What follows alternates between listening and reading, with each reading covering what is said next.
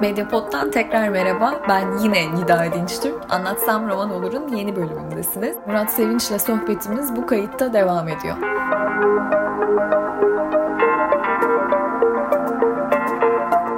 Ben şu tespitiniz üzerine de konuşmak istiyorum aslında. Yani e, garsonlara teşekkür edilmediği için demokratik de olamıyoruz Aa, diyorsunuz tabii, tabii, ve tabii, çok tabii. haklı bir tespitte bulunuyorsunuz aslında. Ben neden bu e, zarafetin asaletini anlayamıyoruz Doğu toplumları olarak? Valla ben şimdi Doğu toplumu deyip genelleştirmek istemem doğrusu. Ee, Ama hakikaten şeyi bilmiyorum. mesela- İran'da garsonlara nasıl davrandıklarını bilmiyorum ama Türkiye'de biliyorum. Ben İngiltere'den geldikten sonra bir sürü, çok uzun bir süre lokantaya gitmek gelmedi içimden. Hakikaten gelmedi. Hala da çok rahatsız olurum. Ve hala biraz abartılı bir şekilde teşekkür ederim garsonlara. Ee, yanımdakiler falan da şey, şey yapabilir bazen yadırgayabilir ama çok teşekkür ettim falan diye. Çünkü ee, eşitlik bana kalırsa yani bu ülkede şimdi eşitlik dedi, dediğiniz zaman ideolojilerden söz etmiş oluyorsunuz. Aynı zamanda bir tür işte bir, bir kapitalizm eleştirisi yapmış oluyorsunuz. Bir tür sosyalizm övgüsü yapmış oluyorsunuz. Yani eşitlik e, içi boş bir kavram değil. Yani son derece ideoloji yüklü bir kavram. Ve Türkiye'de bu e, çok çok vahim bir sorun. E, bu ülke e, insanı eşitlik ilkesinden fersah fersah uzak. Burada oturan müşteri kendisini garsonla eşit görmüyor. AVM'ye giden AVM çalışanıyla kendisini eşit görmüyor. AVM'de çok pahalı bir firmadaki tezgahtar daha gariban bir firmadaki tezgahtarla kendisini eşit görmüyor. E, o yüzden bu food courtlar örneği verdim. Food court deniyor ya alışveriş merkezlerindeki şu yeme içme yerlerine. Bakın oralarda çok insan çalışıyor. Habire bizim yediğimiz şeyleri topluyorlar. Görmüyoruz bile. Biz bu insanların farkında bile değiliz. Bu insanlar sürekli bizim tepsilerimizi alıyorlar, götürüyorlar, bir yere atıyorlar. O yüzden dedim ya onları bir görün. Mesela bir gün nasılsınız demeyi e, deneyin ve teşekkür edin ve tepsinizi kendiniz götürün. E, ve bakalım nasıl tepki verecekler. Halata sorun bu insanlara nasılsınız deyin filan. Yani bunlar önemli şeyler. E, o yüzden bu gelişmediği için yani elbette bu yüzden demokratik olmuyor değiliz ama sözünü ettiğim şey e, demokrasi dediğiniz devletle toplum arasındaki ilişkinin nasıl kurulduğuna dair bir kavramdır. Arada ka arada bir yani siyasal sisteme dair bir kavramdır. Şimdi anayasacılık yapmayacağım haşa siyaset bilimi falan hiç o konulara girmeyeceğim ama e, e, devlet toplumuyla eşitlikçi bir ilişki kurmuyor. Dolayısıyla toplumun fertleriyle de bir fertleri de birbiriyle eşitlikçi bir ilişki kurmuyor. Ben yıllarca akademideydim. E, bizim fakültedeki idari personelle, çaycıyla, marangozla benim aramda bir fark yoktu. O çay yapıyordu. Ben de girip ders anlatıyordum. Ama biz arkadaştık. O insanla benim aramda hiçbir fark yoktu. Hiçbir zaman ondan daha başka bir yerde görmedim ki kendimi. Oturup birlikte yiyip içiyorduk e, biz bu insanlarla. Aynı yemekhanede yemek yiyorduk. E, Bu bile örneğin e, aslına bakarsanız siyasalın nimetlerinden biriydi. Pek çok kurumda çalışanlar aynı yerde yemek yemez. Pek çok üniversitede akademik personel bir yerde yer, idari ve diğer personel başka yerde yer. E bunlar bir felaket tabii. Yani bir, bir fark yok bu insanlarla bizim aramızda. Hiçbir fark yok. Bu ülkede çöp toplayan gece vakti insanla bir bakan arasındaki fark görev farkıdır. Görev farkıdır. İkisinin de birer oyu vardır. İkisi de yurttaştır. İkisi de eşittir. İkisi de insandır. İkisi de mahkemeye gittiğinde adil yargılanmalıdır. İkisinin de bir avukat hakkı vardır. Hakimin herkese insan gibi muamele etme görevi vardır vesaire vesaire. Her, her konuda bunu söyleyebiliriz ama ee, bizde böyle bir eşitlik duygusu gelişemediği için ne yapar? Devlet de vatandaşıyla eşitlikçi bir ilişki ee, yani vatandaşına devlet vatandaşı hiçbir zaman eşitlikçi bir ilişki kuramaz tam olarak. Kurarsa devlet olamaz çünkü bu başka bir mesele ama e, yurttaşlarına eşit davranmadığı, eşit muamele etmediği için yurttaşlar da birbirine e, eşit davranmıyor. E, o yüzden örneğin trafik polisini gördüğünde e, taklalar atan bir taksi şoförü e, birdenbire dünyanın en kibar insanına dönüşen dolmuş şoförü e, otoriteyle karşılaştığı zaman bunu yapan bir şoför e, o gittikten sonra dolmuşundaki müşteriye çok kötü davranabiliyor ve çok abuk subuk laflar edebiliyor. İşte bu e, ilişki formuyla ilgili bir şey bu. E, Ben o taksi şoförüyle eşitim. O taksi şoförü bir kamu hizmeti veriyor. O hizmet karşılığında benden ücret alıyor. E, Ama otorite karşısında iki büklüm oluyor. Ee, şimdi hadi siyasete girmeyelim dedim ama en azından şu kadarını söyleyeyim. Ee, emniyet güçlerinin son zamanlarda e, bir takım muhalefet milletvekillerini örneğin bu kadar kolay itip kalkması e, boşuna mı? Örneğin bunu bir iktidar milletvekiline herhangi bir yerde yapma ihtimalleri var mı? Değil mi? Ölürler korkudan. Çünkü yaptığı anda ya meslekten atılır ya başka bir yere sürülür, olmadık bir yere gönderilir, canı çıkarılır falan ama muhalefet milletvekili bunu çok rahatlıkla yapabiliyor. E, iktidarla nasıl bir ilişki kurduğumuzla ilgili bir şeydir bu. Ben e, benim çalıştığım fakültenin dekanıyla eşittim. O dekandı, ben öğretim üyesiydim. Bir asistanla da eşittim. Aramızda elbette hocalıktan, asistanlıktan kaynaklanan bir hiyerarşi vardı. Ama o başka bir hiyerarşi. O mesleki bir şey. O gerekli bir şey. O başka. Ee, ama hayır, e, eşit haklara sahip, eşit, eşit ilişki kurduğumuz, birlikte yediğimiz, içtiğimiz e, insanlardı bunlar. E, e, bu, bu olamıyor. Yani bu olamıyor.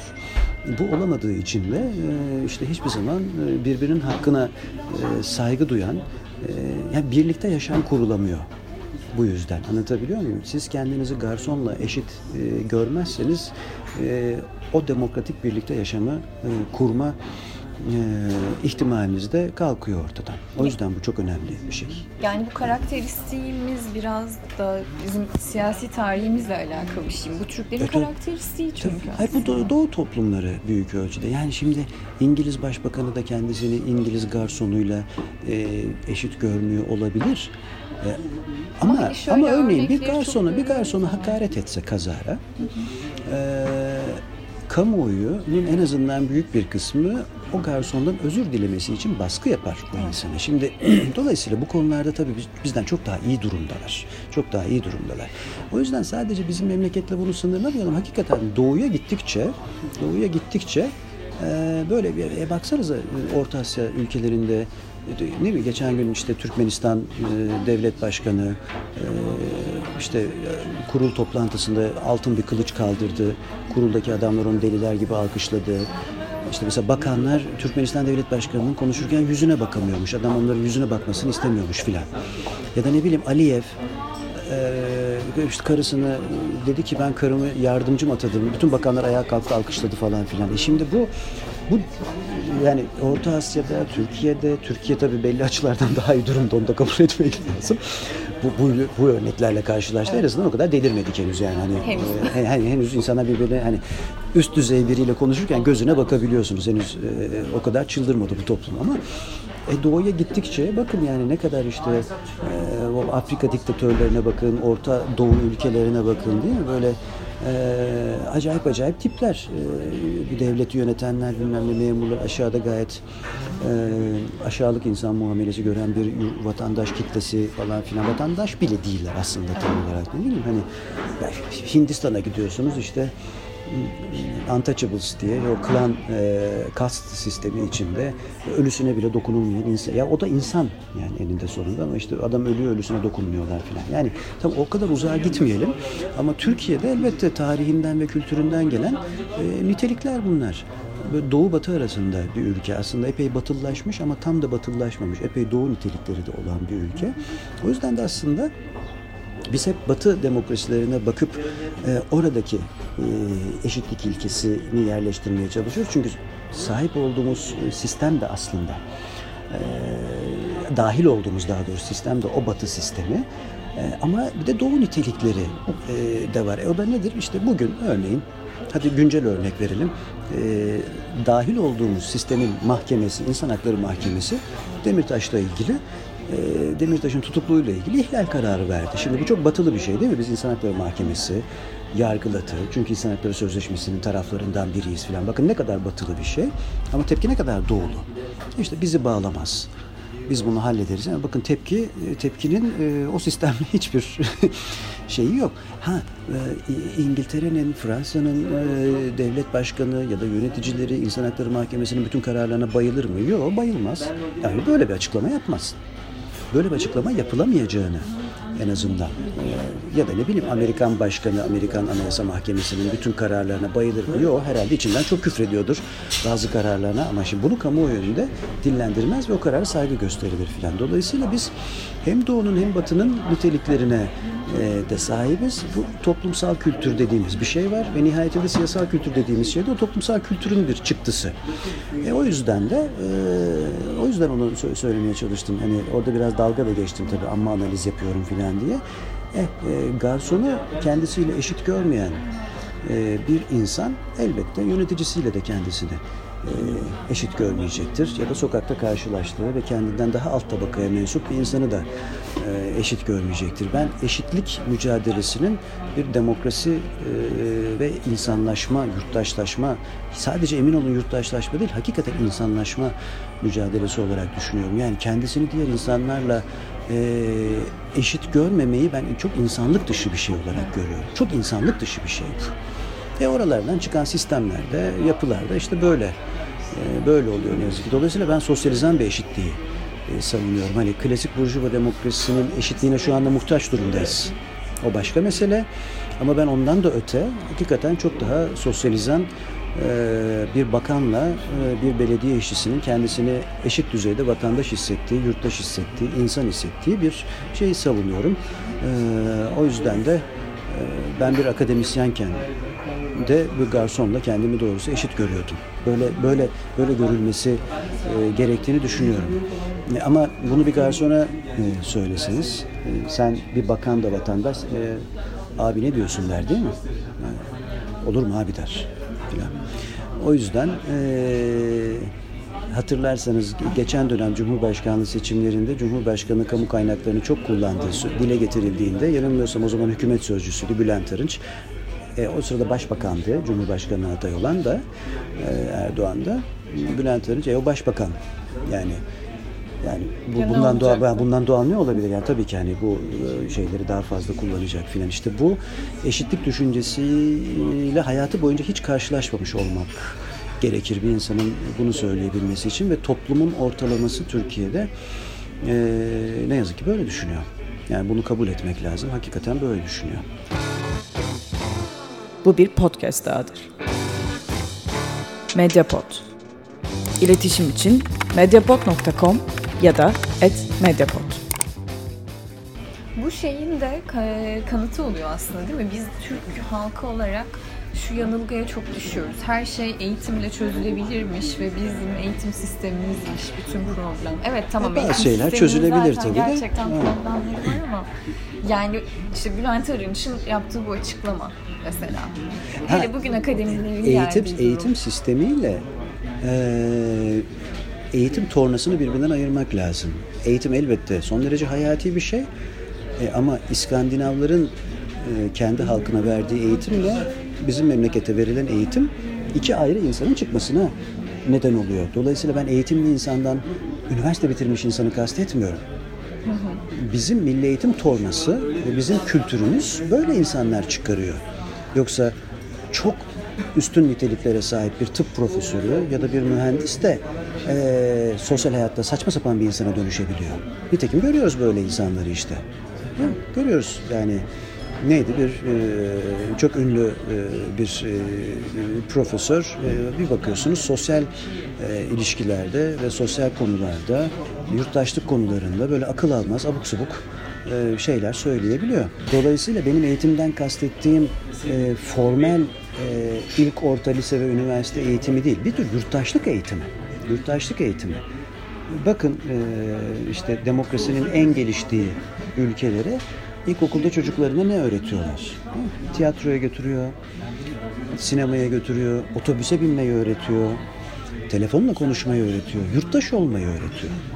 Eğitim dediğim, benim eğitimden kastettiğim şey yurttaşlık eğitimidir. Yoksa adam fizik profesörü olmuş ya da elektrikçi olmuş. Hayır, bir elektrikçi çok iyi bir yurttaş olabilir. Diğerlerinin hakkına saygılı çok iyi bir yurttaş olabilir.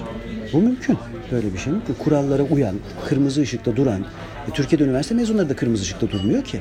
Yani Türkiye'de yurttaşlık eğitimi çok kötüdür. Yani yurttaş olmuyor. Yurttaş değil bu ülkenin yurttaşları. Yurttaş olamıyor. Sorun bu.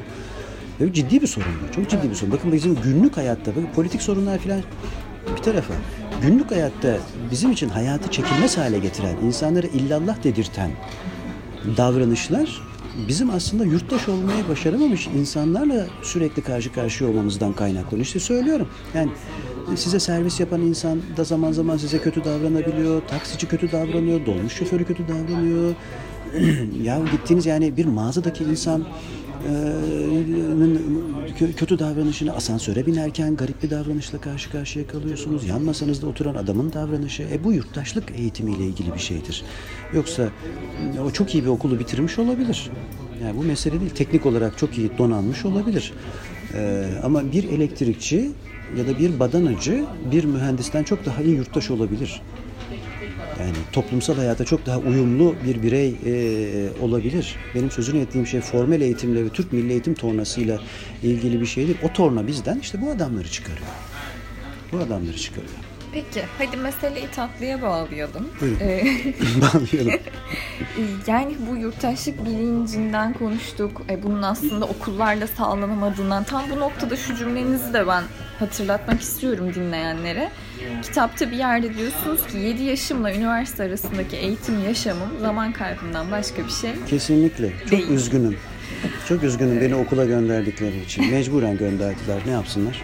Ben e, Cem Eroğlu hocamızın edebiyat Hı. bilmeden akademisyenlik yapamay- Aa, yapılamayacağı tabii. görüşüyle bitirelim bu sohbeti istiyorum. E, Tatlıya tabii. bağlayalım te, derken te, e, Çok çok teşekkür ederim. E, ben asistanlık sınavına hazırlanırken şu örneği vererek bitireyim. Hem bu akademi hakkında ve bence olması gereken akademi hakkında da bir fikir e, verir belki.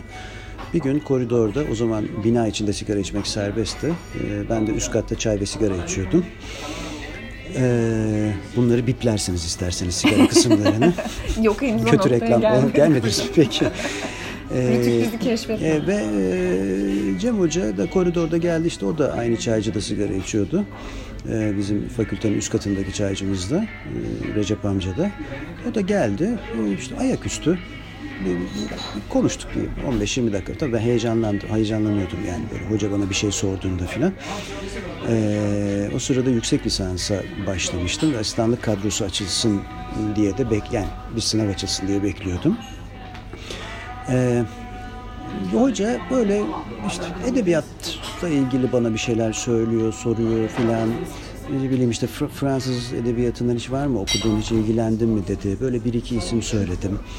Ondan sonra e, biraz böyle çocuksu bir şekilde işte Edmond Rostand dedim, Cyrano de Bergerac dedim. Hocam işte Cyrano de Bergerac ben e, ilk okuduğumda bayılmıştım. Hala çok severim. Hatta şu filmini de Jose Ferrer'ın oynadığı filmi de yıllar önce seyretmiştim falan filan. Hoca da aa dedi ben de zamanında e, Edmond Rostand üzerinden ve Cyrano üzerinden Fransızca e, şey dersi vermiştim, dil dersi vermiştim. Ben de o metni çok severim falan filan dedi. Ee, böyle işte sohbet ettik sağdan soldan ve biraz edebiyattan. Ee, ondan sonra da işte iyi günler dedik ve ayrıldık. Ben e, birkaç yıl sonra e, aslında onun da bir tür mülakat olduğunu, e, ayaküstü yapılmış bir mülakat olduğunu, yani hocanın benim nasıl bir insan olduğumu ve neyle ilgilendiğimi, zevklerimi anlamaya çalıştığı bir mülakat olduğunu anladım. Ee, evet hoca bana e, öğrenciyken ben asistan olmak istiyorum dediğinde e, yerli ve yabancı kendince e, önemli eserler vermiş edebiyatçıların isimlerini ve kitaplarını bir liste hazırlayarak bana getirip verdiğini bu kitabın giriş kısmında söylüyorum. E, çünkü ee, özellikle sosyal bilim tabii bence bütün alanlar için aynı şey geçerli. Bir insan bilimle uğraşmak istiyorsa e, edebiyatla, sanatla da mutlaka e, ilgilenmeli ve bir ilişkisi olmalı, e, bir alışverişi olmalı. E, bana bir şey vermişti, liste vermişti. İşte o listede Dostoyevski de vardı, Pushkin de vardı, bilmem işte Yaşar Kemal de vardı, Orhan Kemal de vardı. Şu anda hatta gözümün önünde burada. E, çok insan vardı. E, onların bir kısmını okumuştum. Daha sonra görev olarak işte elimden geldiğince diğerlerini de e, lisans bitene kadar okumaya çalıştım. Ee, ve evet eğer e, akademisyen olmak istiyorsan hele hele sosyal bilimle ilgilenmek istiyorsan sanatla ve edebiyatla mutlaka bir alışverişin olmalı dedi. Ee, bunlar insanı çünkü zenginleştiren e, şeyler. Başka dünyalar hakkında da fikir sahibi olmak E, ve doğrusu dili öğrenmek ve dili kullanmak da edebiyat okumakla ilgili bir şey. Hani aslında iyi gazete yazarlarını okumak ve edebiyat okumak e, kendi dilinizi de çok etkiliyor. Yaz, yazma dilinizi ve konuşma dilinizi de çok etkiliyor. E, ben e, bir yazarımız hakkında eleştiri yazısı yazarken e, aylar önce e, Diken'de yazdığımda o yazıda e, örneğin Mina Urgan'ın e, kitaplarının ve İngiliz dili, İngiliz edebiyatına ilişkin eserlerinin e, benim yazı macerasını etkilediğini e, söylemiştim. Onun dili, onun akademik dili ve o çok hoş bence akademik dili hakikaten beni çok etkilemişti. Aa demek ki aslında çok akademik konular başka türlü bir dille de e, anlatılabilir diye düşünüp ondan sonra biraz kendimi de başka türlü yazmaya da zorlamaya e, başlamıştım. Edebiyat çok zenginleştirici bir şey, sanat zenginleştirici bir şey. Doğrusu insanı yontan, yontan bir şey. Ee, e, yıllar önce hmm, yıllar önce e, Türkiye'deki hakim ve savcılarla ilgili e, bir e, araştırma yapılmıştı. Ankara Hukuk Fakültesi'nin birkaç öğretim üyesi bu araştırmayı yapmıştı. Böyle araştırmalar zaman zaman yapılır zaten. Örneğin bu meslek grubundaki insanların yıllarca çok büyük bir bölümünün hiç tiyatroya gitmediği ve yüzde 60-70'inin hiç edebiyat eseriyle ilgilenmediği ve okumadığı anlaşılmıştı.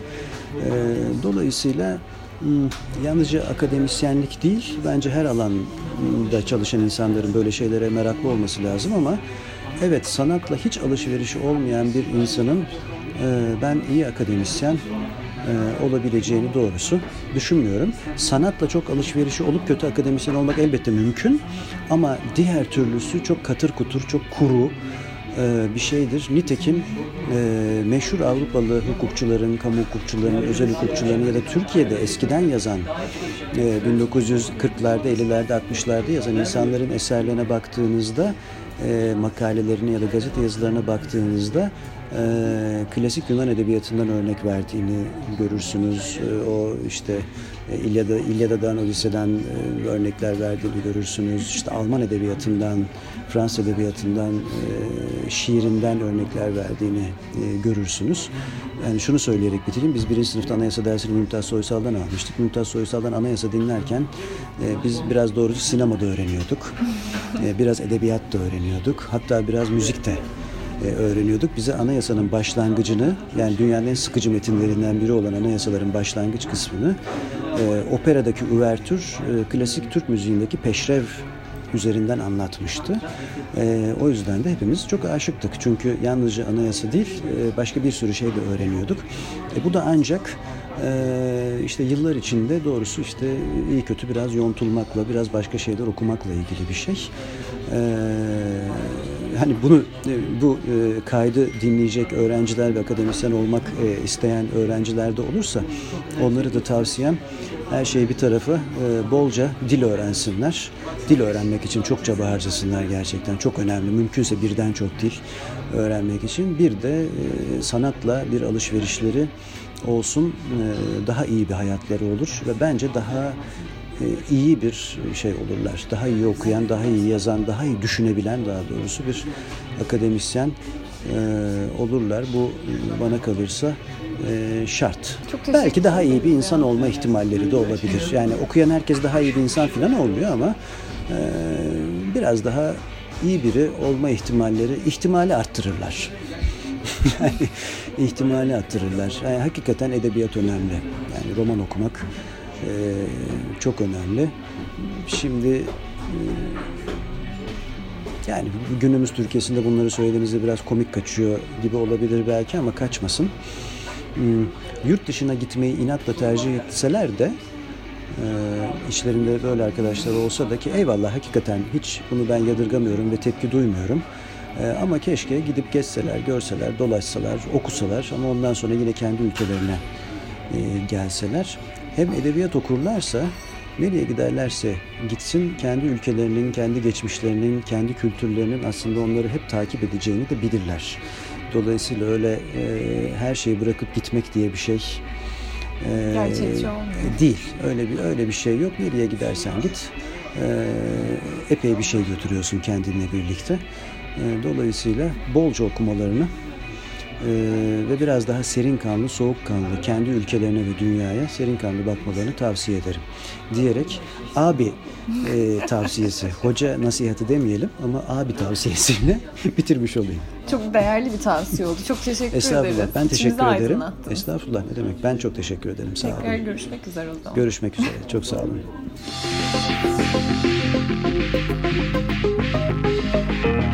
Değerli dinleyenler, Anlatsam Roman Olur'un bir bölümünün daha böylece sonuna gelmiş olduk. Bizi şu an hangi mecradan dinliyorsunuz bilmiyorum ama e, aynı anda Spotify'da, Apple Music'te, Spreaker'da ve YouTube'da bu kayıtları dinleyebileceğinizi hatırlatmak istiyorum. Öte yandan Patreon hesabımızdan Medyapod'a destek verirseniz bizi çok mutlu edeceğinizi de hatırlatmak istiyorum. Destekleriniz bağımsız medyanın ayakta kalabilmesi için çok kıymetli. Anlatsam roman olurum. Bir sonraki bölümünde görüşünceye dek hoşçakalın. Medyapod'un podcastlerine Spotify, Google Podcast, iTunes ve Spreaker üzerinden ulaşabilirsiniz. Medyapod'u desteklemek için patreon.com slash medyapod.